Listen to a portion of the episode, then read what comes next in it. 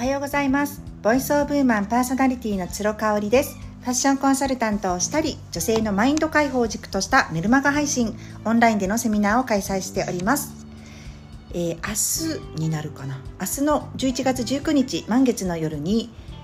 フランスからリモート買い付けをしたアパレルやアクセサリーをオンラインショップにて販売いたします。詳しくはインスタグラムのアカウントラローブフルフルをご覧ください。はい、先日ですね、NHK のプロフェッショナル仕事の流儀という有名な密着番組に私の姉である大草直子が出演いたしまして、45分間ぐらいかな、もうCM を挟まずにノンストップで番組出させていただきました。で、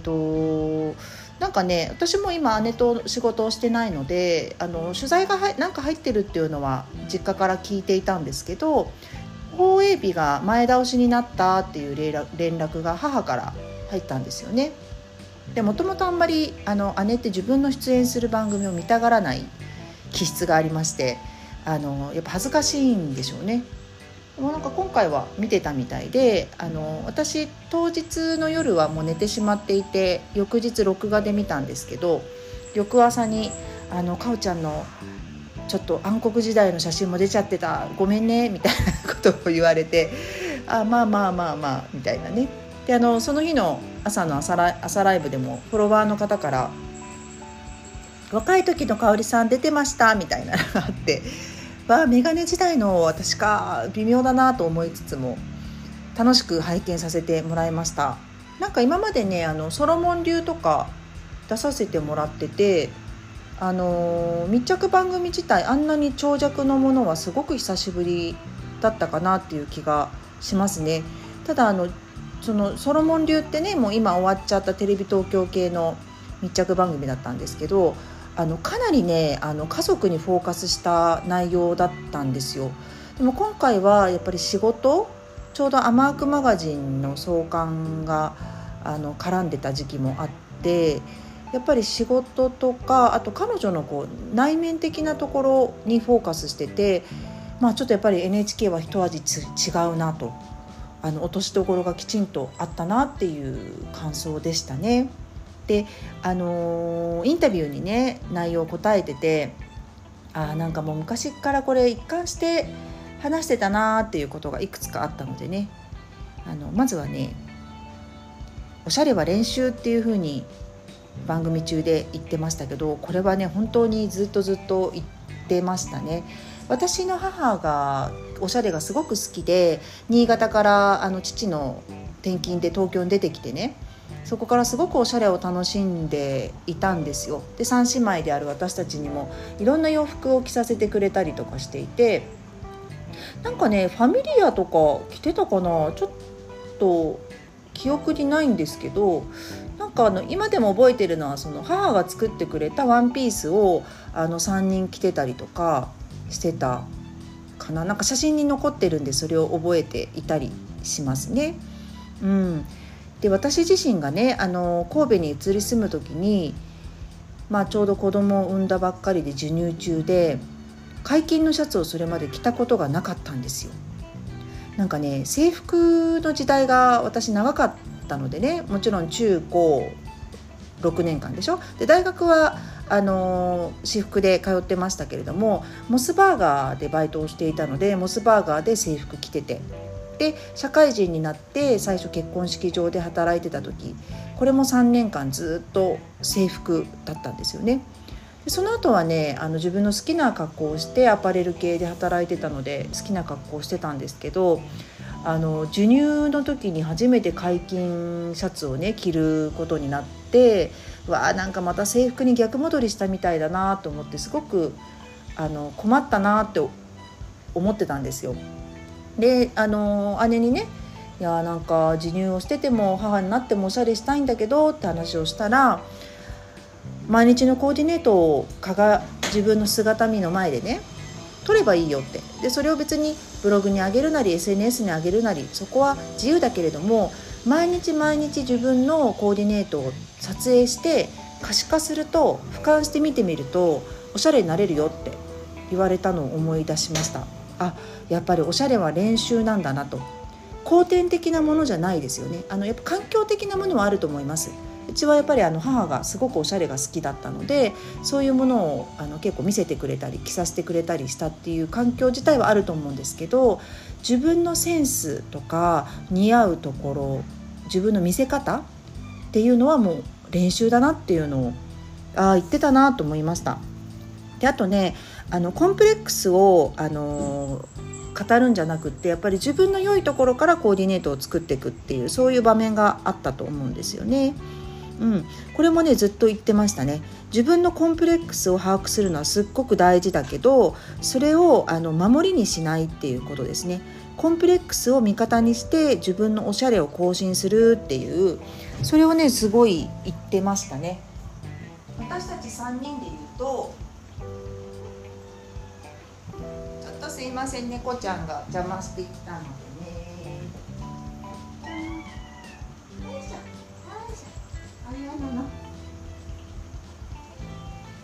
すいません。私たち3姉妹というかね、大草家は膝下というか足がね太いんですよ。太くて短くて形が悪いっていうちょっと洋服着る上ではちょっと不利かなっていう感じだったんですね。で、特にやっぱり膝小僧の形とかが欧米の人と比べてコリッとしてないから、ゴツッとしちゃってて大きいから、やっぱりスカートの丈とかはすっごい気をつけてっていう風に言われてたかな。ただやっぱりそれで私はミモレ丈のスカートがすごく好きになったし、ミモレ丈にコンバースを合わせたりとかショートブーツを合わせるっていう格好が、自分にはすごく似合うんだなっていうことが分かったんですよね。なのでコンプレックスをねやっぱり自分の味方にするとどんどんなんて言うんでしょう、更新しようとしますね。でも軸は変わらないっていう感じかな。なのでね、本当に姉自体もものすごくおしゃれが小さい時から好きでね、まあよくもそんなに頑張ってプレゼンして母親にプレゼンするなっていうぐらい、今でも覚えてるのがヴィトンのカバンかなんかを高校生の時に欲しがってて、で番組中でもねもう学校の名前も出ちゃってましたけど、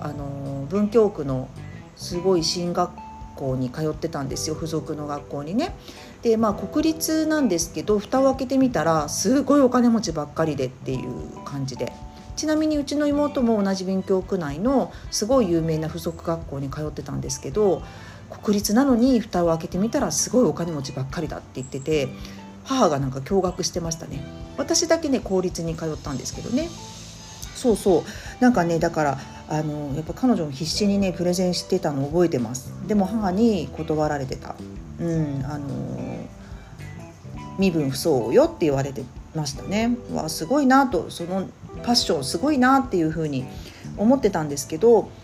結構やっぱり私も35までね実家の近くに暮らしてたりとかしてたんで、姉のファッションがいろいろ変わっていくのとか見てて、やっぱ40過ぎてから似合うもの変わってきたなとかっていうのをよく口癖で言ってましたね。で私たちに似合わなくなったものをくれたりとかするんですよ。ただまたそれは自分が着たくなったり似合うようになるっていうものも一旦手放すっていうことを結構いとわずやってたかなっていう、でまた似合うようになったら自分のお金で働いたお金で買うっていうことをしてましたね。その手放しがすごくって、私なんかラッキーみたいな感じですごい高いブランドのものとかももらえてたんですけど、逆にね私はそういう意味ではね似合うものを着るっていうよりかも姉からこぼれてもらう、姉が似合わなくなったものを着るっていう感じになっちゃったんで、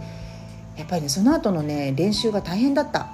気がしますね。本当に自分のお金で本当に自分が欲しいものを買うっていうことをし始めてから、やっと、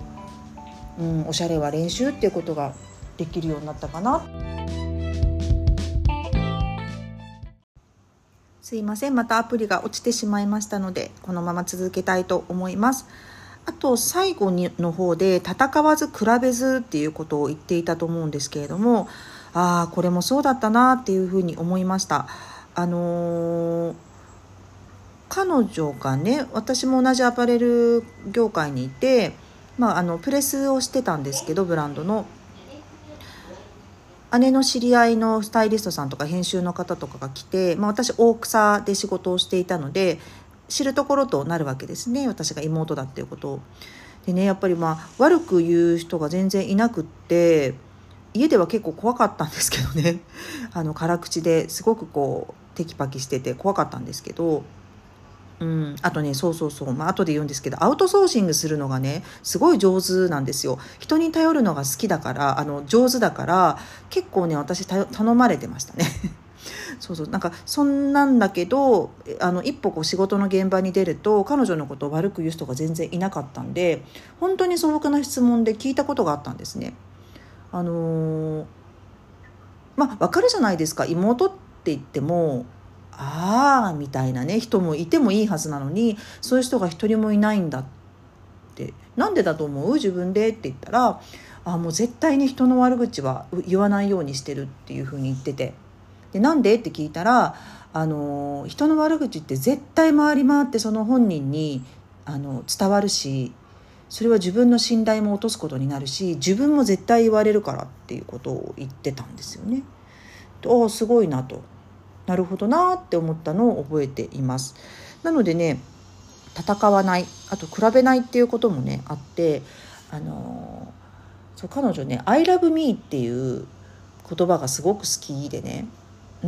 それをね結構いつもね口に出してましたね。もう私は本当に自分自身が一番好きだし、比べるべきは昨日の自分、5年前の自分で、おしゃれや自分自身が更新されているかどうか、そこしか見ないっていうことを言っていましたね。でね、アウトソーシングがすごくね上手なんでね、嫌なことをね全然しないんですよね。だから自分の好きなことだけを本当にしていて、結構忙しそうだったけどプロフェッショナルの中でもね、だから書くことっていうのも、ゴーストライター雇いますよって言われても絶対そこは譲らないんですよね。なぜなら書くことが大好きだからってね、結構そこは徹底していたかなっていうふうに思って、プロフェッショナルを見て改めて思い出したことを今日つらつらとお話しさせていただきました。はい、今日も聞いていただいてありがとうございます。